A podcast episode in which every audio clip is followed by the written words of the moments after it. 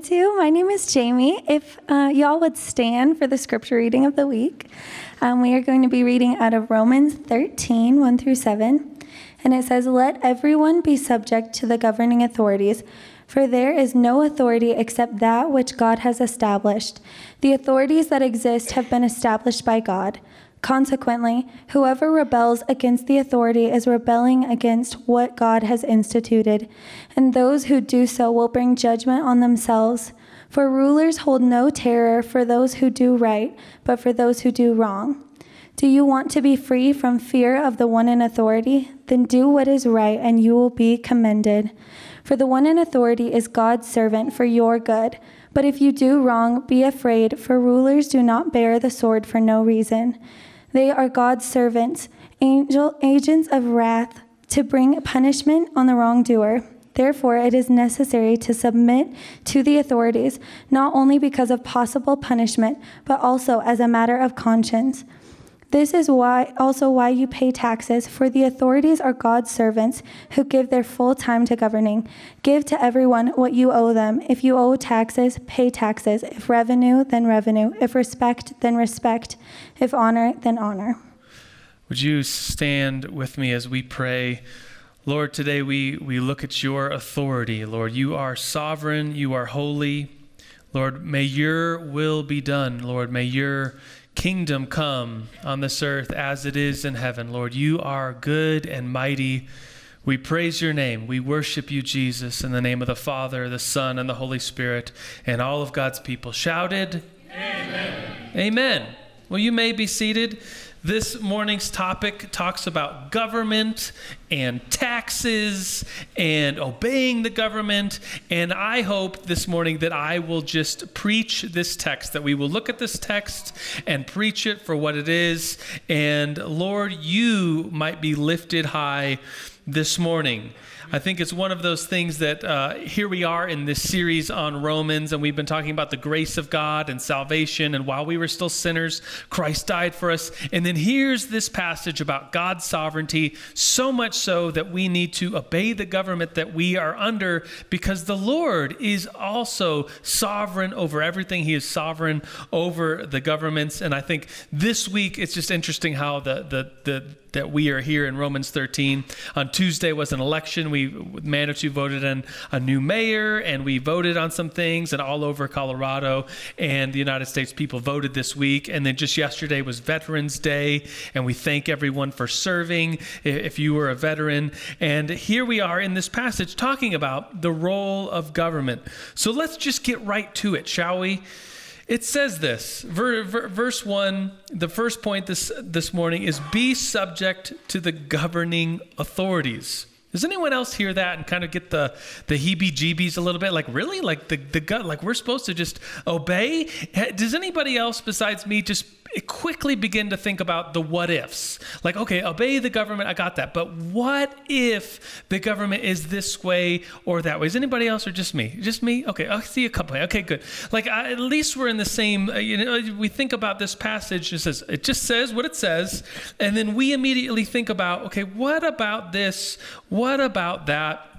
I've been looking at commentaries on the book of Romans one of them has is written by the the guy by the name of Karl Barth. Does that, does anybody recognize that name? He's he's and within the theological world, he is one of the heavy hitters. If anyone would be declared like here's a theologian of the 20th century, the name Karl Barth would probably come to the top of that list. He's very well known amongst theologians. Wrote commentaries, wrote a commentary on the book of Romans, and I'm going to come back to his name at the end because here he is. Karl Barth was in the the, 1920s and 30s and 40s, writing in a country of Germany at the time. And he wrote this commentary on the book of Romans before the rise of Nazism. And then after Nazism, writes some more about, okay, what is the role of Christians within government? But he says this, and he writes this on the book of Romans. He says, This passage in the book of Romans is telling us to withdraw and to make way. And what does he mean by that?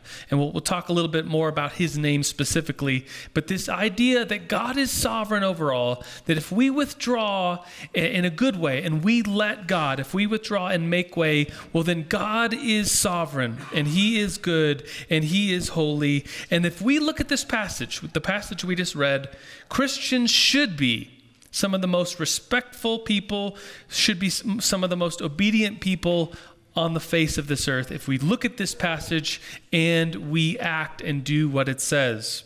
I think about our story. So here we are, New Life Manitou. I think about when we started wanting to meet in the city, we sought out. Um, some public venues. Was anybody there when we met in the town hall a while ago? I see a couple hands.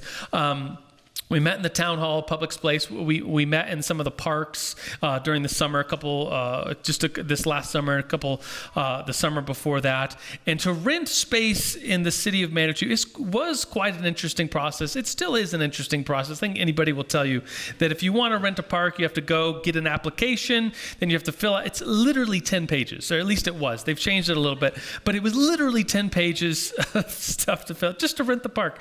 And there was fees and deposits with that and then you had to turn in this application, and that didn't mean you got the park. Then a city council had to form and vote on whether you could have the park. Like we went through this whole process.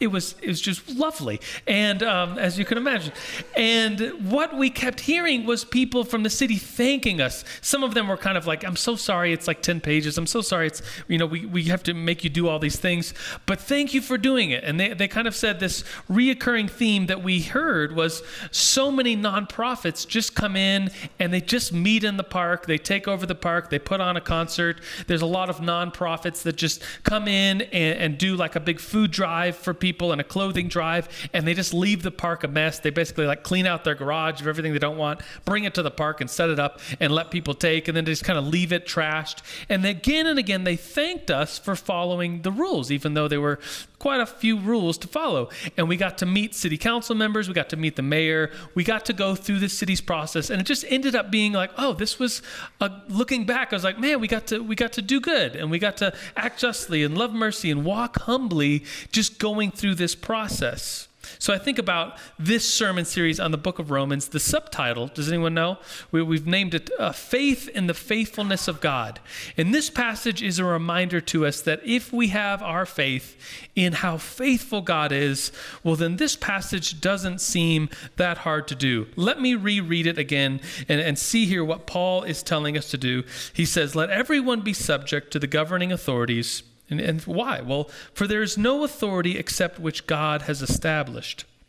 The authorities that exist have been established by God. Consequently, whoever rebels against authorities, rebelling against what God has instituted, and those who do so will bring judgment on themselves. For rulers hold no terror for those who do right, but for those who do wrong, do you want to be free from the fear of the one in authority? Well, then do what is right, and you will be commended.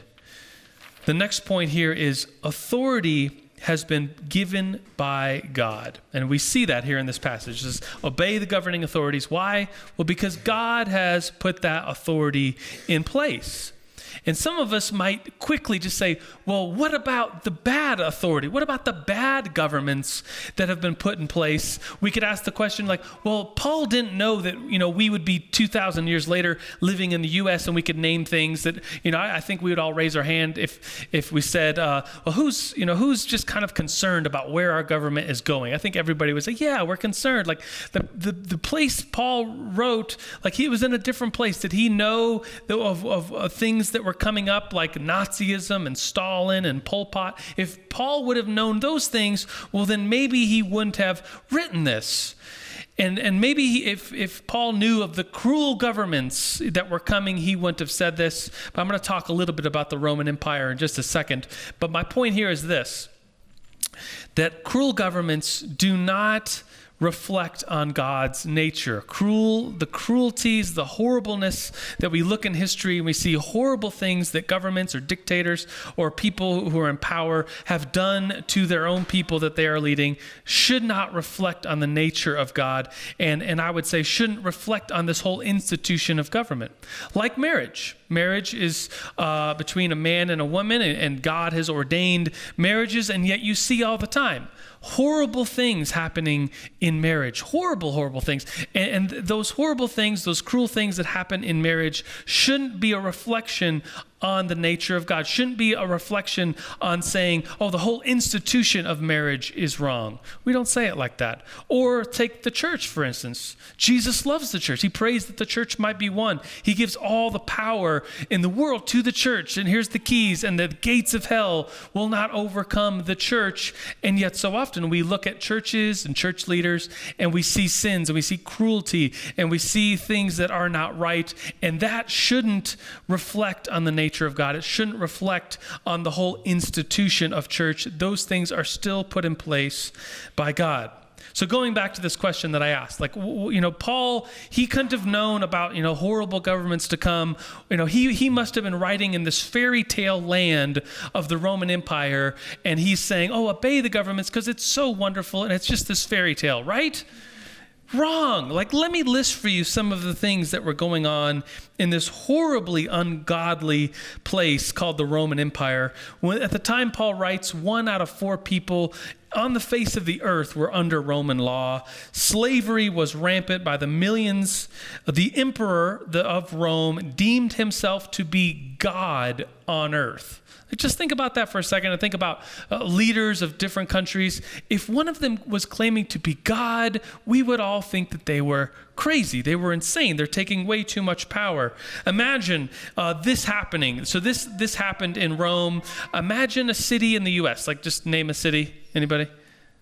Chicago. Chicago. Imagine in Chicago one day, the, the US government says there's this group in Chicago, some minority group, and we don't like them, so we are going to kill every child under the age of two that's in Chicago. Like, can you imagine that happening? Like the travesty, the horror of that happening. It's so far removed from our minds, but that really happened. The opening pages of the New Testament show us the Roman Empire taking a city, Bethlehem, and killing every child under the age of two. Wow, imagine that. And people, Christians and Jews at the time, did not want to pay taxes to Rome. I mean, here's Rome uh, in, in the clutches of clutching on the Jewish people and Christians and killing them and squashing them down. And, and people were thinking maybe we shouldn't even pay taxes to this monster, to this beast that is the Roman Empire. And Paul here says, well, pay taxes. Romans 13 6 says, this is why you pay taxes for the, the authorities of God's servant. They are authorities under are God's servants who give their full time to governing Give to everyone what you owe them. If, if taxes, pay taxes. If revenue, then pay revenue. If respect, then, then respect. If honor, then honor. Paul was writing this letter of the book of Romans somewhere around 56 AD. And during that time, the, the leader of the Roman Empire, the emperor, was named Nero. Has anybody heard of this guy before? Completely crazy, completely horrible. He would, this is going to turn into PG 13 for just a second, but he would run over kids with his chariot for fun. He married his stepsister. He kicked his pregnant wife until both her and the baby were dead. He was with his own mother, and that means what you think it means. He killed his own mother. He committed suicide. He, uh, think about like transgendered uh, identification issues going on today, and some people are like, oh, this is a brand new thing. That's it's nothing new at all. Nero had a young boy and uh, castrated him. I apologize, uh, and and then married this young boy as uh, near like turned this boy into a woman and married him as a woman. The horror of this this man named Nero um, was just unthinkable. So we'll put away the PG 13 stuff for now. So, um, Nero, think about the leaders of this world. And Paul is writing under this emperor saying, Obey the governing authorities that you are under. Wow. Like, think about that for just a second. Um, Paul is not writing in a fairy tale world where everything was right and he's saying, oh, obey it because it's so good. No, he was in a pretty horrible system and saying, we still need to obey the government that we are under. And here this passage is in the book of Romans. We can't ignore it if we're going through the book of Romans. And what's more is that Christians were even uh, punished and imprisoned under this Roman Empire. And yet Paul still says, obey the governing authorities. If you want, you can turn to Romans 16 either now or later. There's this story in there that I'm just going to recap. But Paul and Cyrus, uh, Paul and Silas, excuse me, are in the city of Philippi, in, in where what is today the the uh, country of Greece, and they're they're evangelizing. And there's this servant girl, a slave girl actually, and she's going behind them, shouting things like, uh, "You guys, uh, th- these guys know the way to be saved," and, and just shouting things. And Paul, it says that Paul gets annoyed by this, and so he he he looks at the demon inside this girl because the, girl was suffering from a spirit, and he says, "Get out of her." It's a very interesting story. Go look at it. Rome, uh, Acts chapter 16 sometime. And then the, the owners of this girl realize that this little girl is not going to be able to predict the future anymore because she had the spirit. Try to follow me here. And so the owners are not happy because they were making money off this girl. So the owners bring Paul and Silas to the Roman authorities. And the Roman authorities, oddly enough, side with the slave owner. And they have Paul and Silas whipped and flogged and then put in jail. This is pretty crazy, right? This is crazy stuff. So Paul and Silas are in jail. They're singing hymns. Their, their backs are beaten and bloodied. And at night, there's an earthquake and the doors open. Now, if you're in jail for evangelizing and you've already been whipped and beaten and the, there's an earthquake and doors open, how many of you would get out of there and just start running and not look back? I would too. But Paul, the author of this passage, says submit to the governing authorities. He stays put in that jail. And then the jailer comes, and the jailer is about to kill himself. This is a crazy story. It's Acts 16. I'm not making this stuff up. So the jailer comes, he's about to kill himself because he knew the punishment for letting the prisoners go would be his own death and torture. So he's about to kill himself, and Paul speaks up and says, Don't kill yourself. We are all still here. Which is like, oh, why would you still be there? Like the door's opened. Like, get out of there. But Paul, Silas, the people in the jail are still there, and they win over with the conversation this jailer. And the jailer ends up saying, Well, what do I need to do to be saved? He gets saved. They go back to the jailer's house. The whole house gets saved and baptized. And then they share a big meal together. Like, what in the world? And you think about this phrase like withdraw and make way. Submit yourself to the authorities and let God make his way. So, to, to review here, Paul is not writing this passage in a fairy tale world. He's writing this passage. He has been jailed by authorities, and he's the one saying, submit to it. So, point three.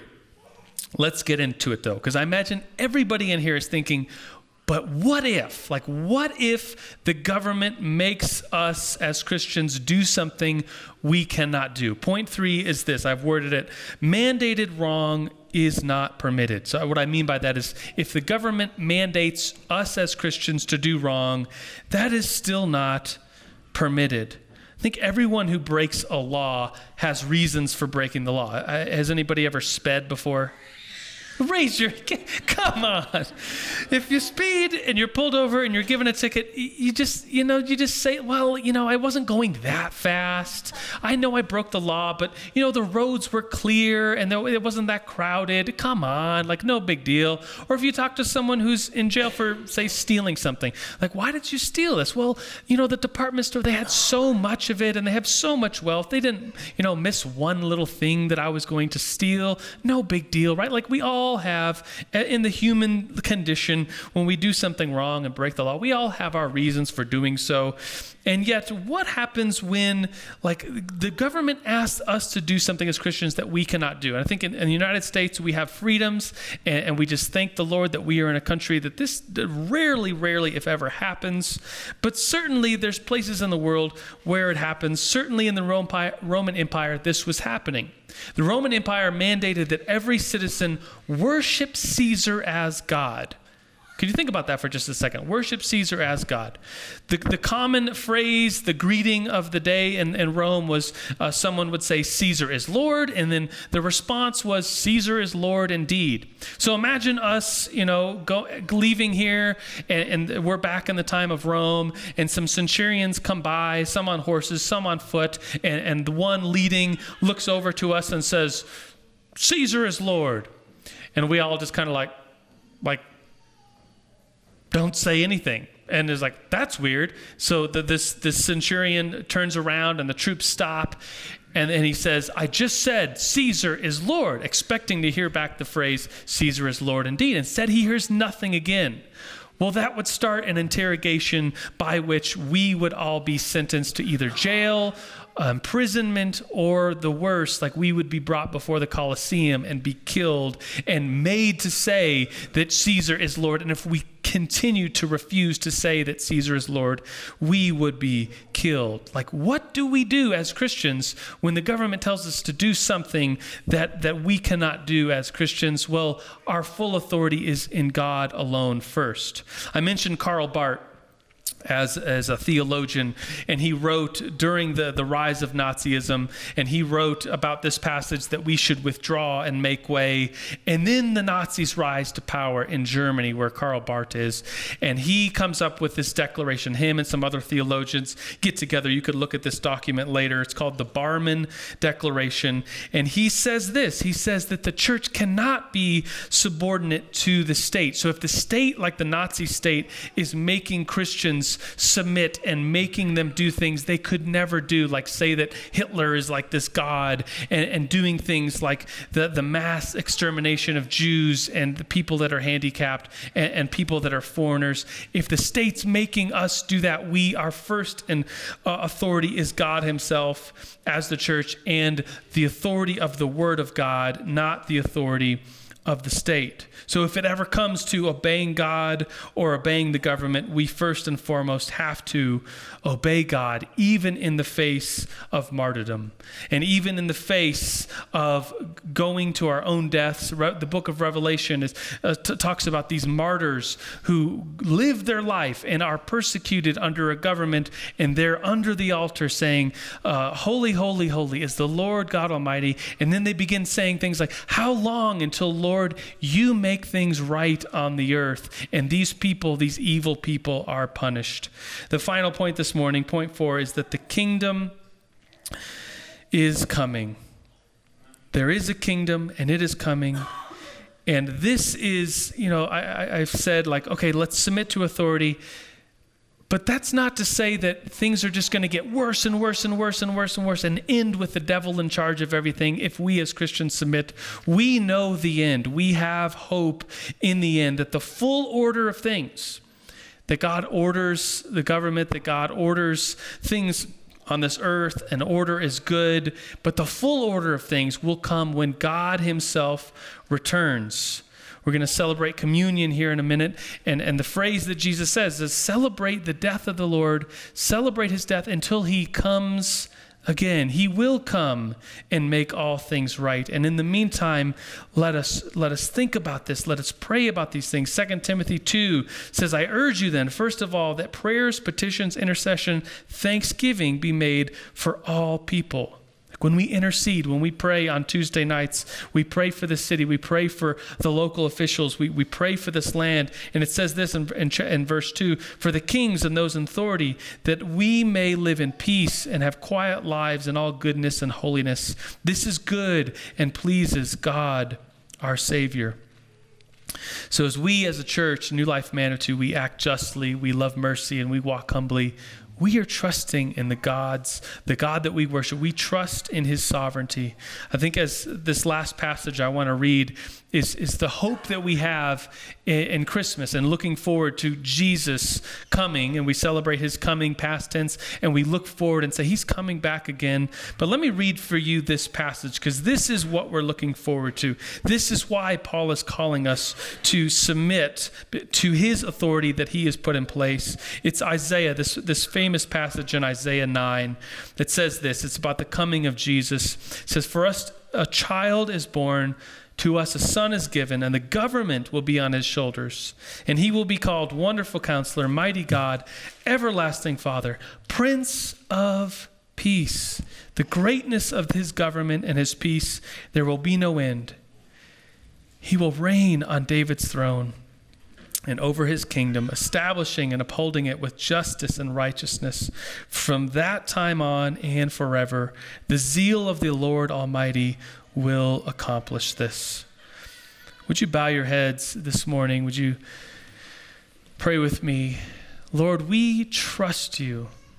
Lord, even in, in times of, of, of cruelty, even times of injustice, Lord, we rise up with, uh, with holiness inside of us and say, Lord, you are good. You are right. Lord, use us as, as your soldiers, use us as your people that we might set things right because, Lord, you are coming.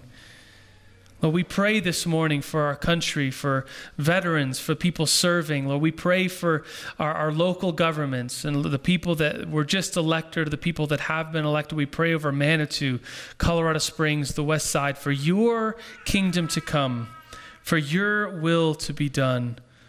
Lord, you are sovereign. And Lord, we thank you that we get to pray and intercede for this land, and you are faithful, and you listen to us, and you hear us. And Lord, would you be the Lord of our lives? Would we trust you? You are good and holy and pleasing. We worship your name. We praise you, Lord. Amen. Would you stand with me? We're going to say a prayer together that we say uh, on most Sundays. It's a prayer of confession as we prepare to take communion. The words will be on the screen as we say them. Let's pray them and honor the Lord. It says this Most merciful God, we confess that we have sinned against you in thought and word and deed by what we have done and what we have left undone. We have not loved you with our whole heart. We have not loved our neighbors as ourselves. We are truly sorry and we humbly repent. For the sake of your Son, Jesus Christ, have mercy on us and forgive us, that we might delight in your will and walk in your ways to the glory of your name. Amen.